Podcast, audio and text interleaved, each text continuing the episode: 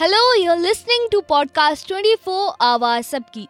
The Central Board of Secondary Education has released the class 12th term 2 exam result of 2022. The students can check their result by visiting the official website of CBSE.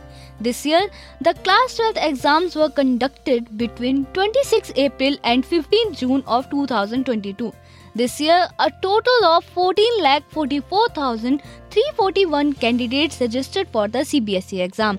Out of these, 14,35,366 appeared in the exam and 13,30,662 students qualified the exam and this year's pass percentage is 92.71%.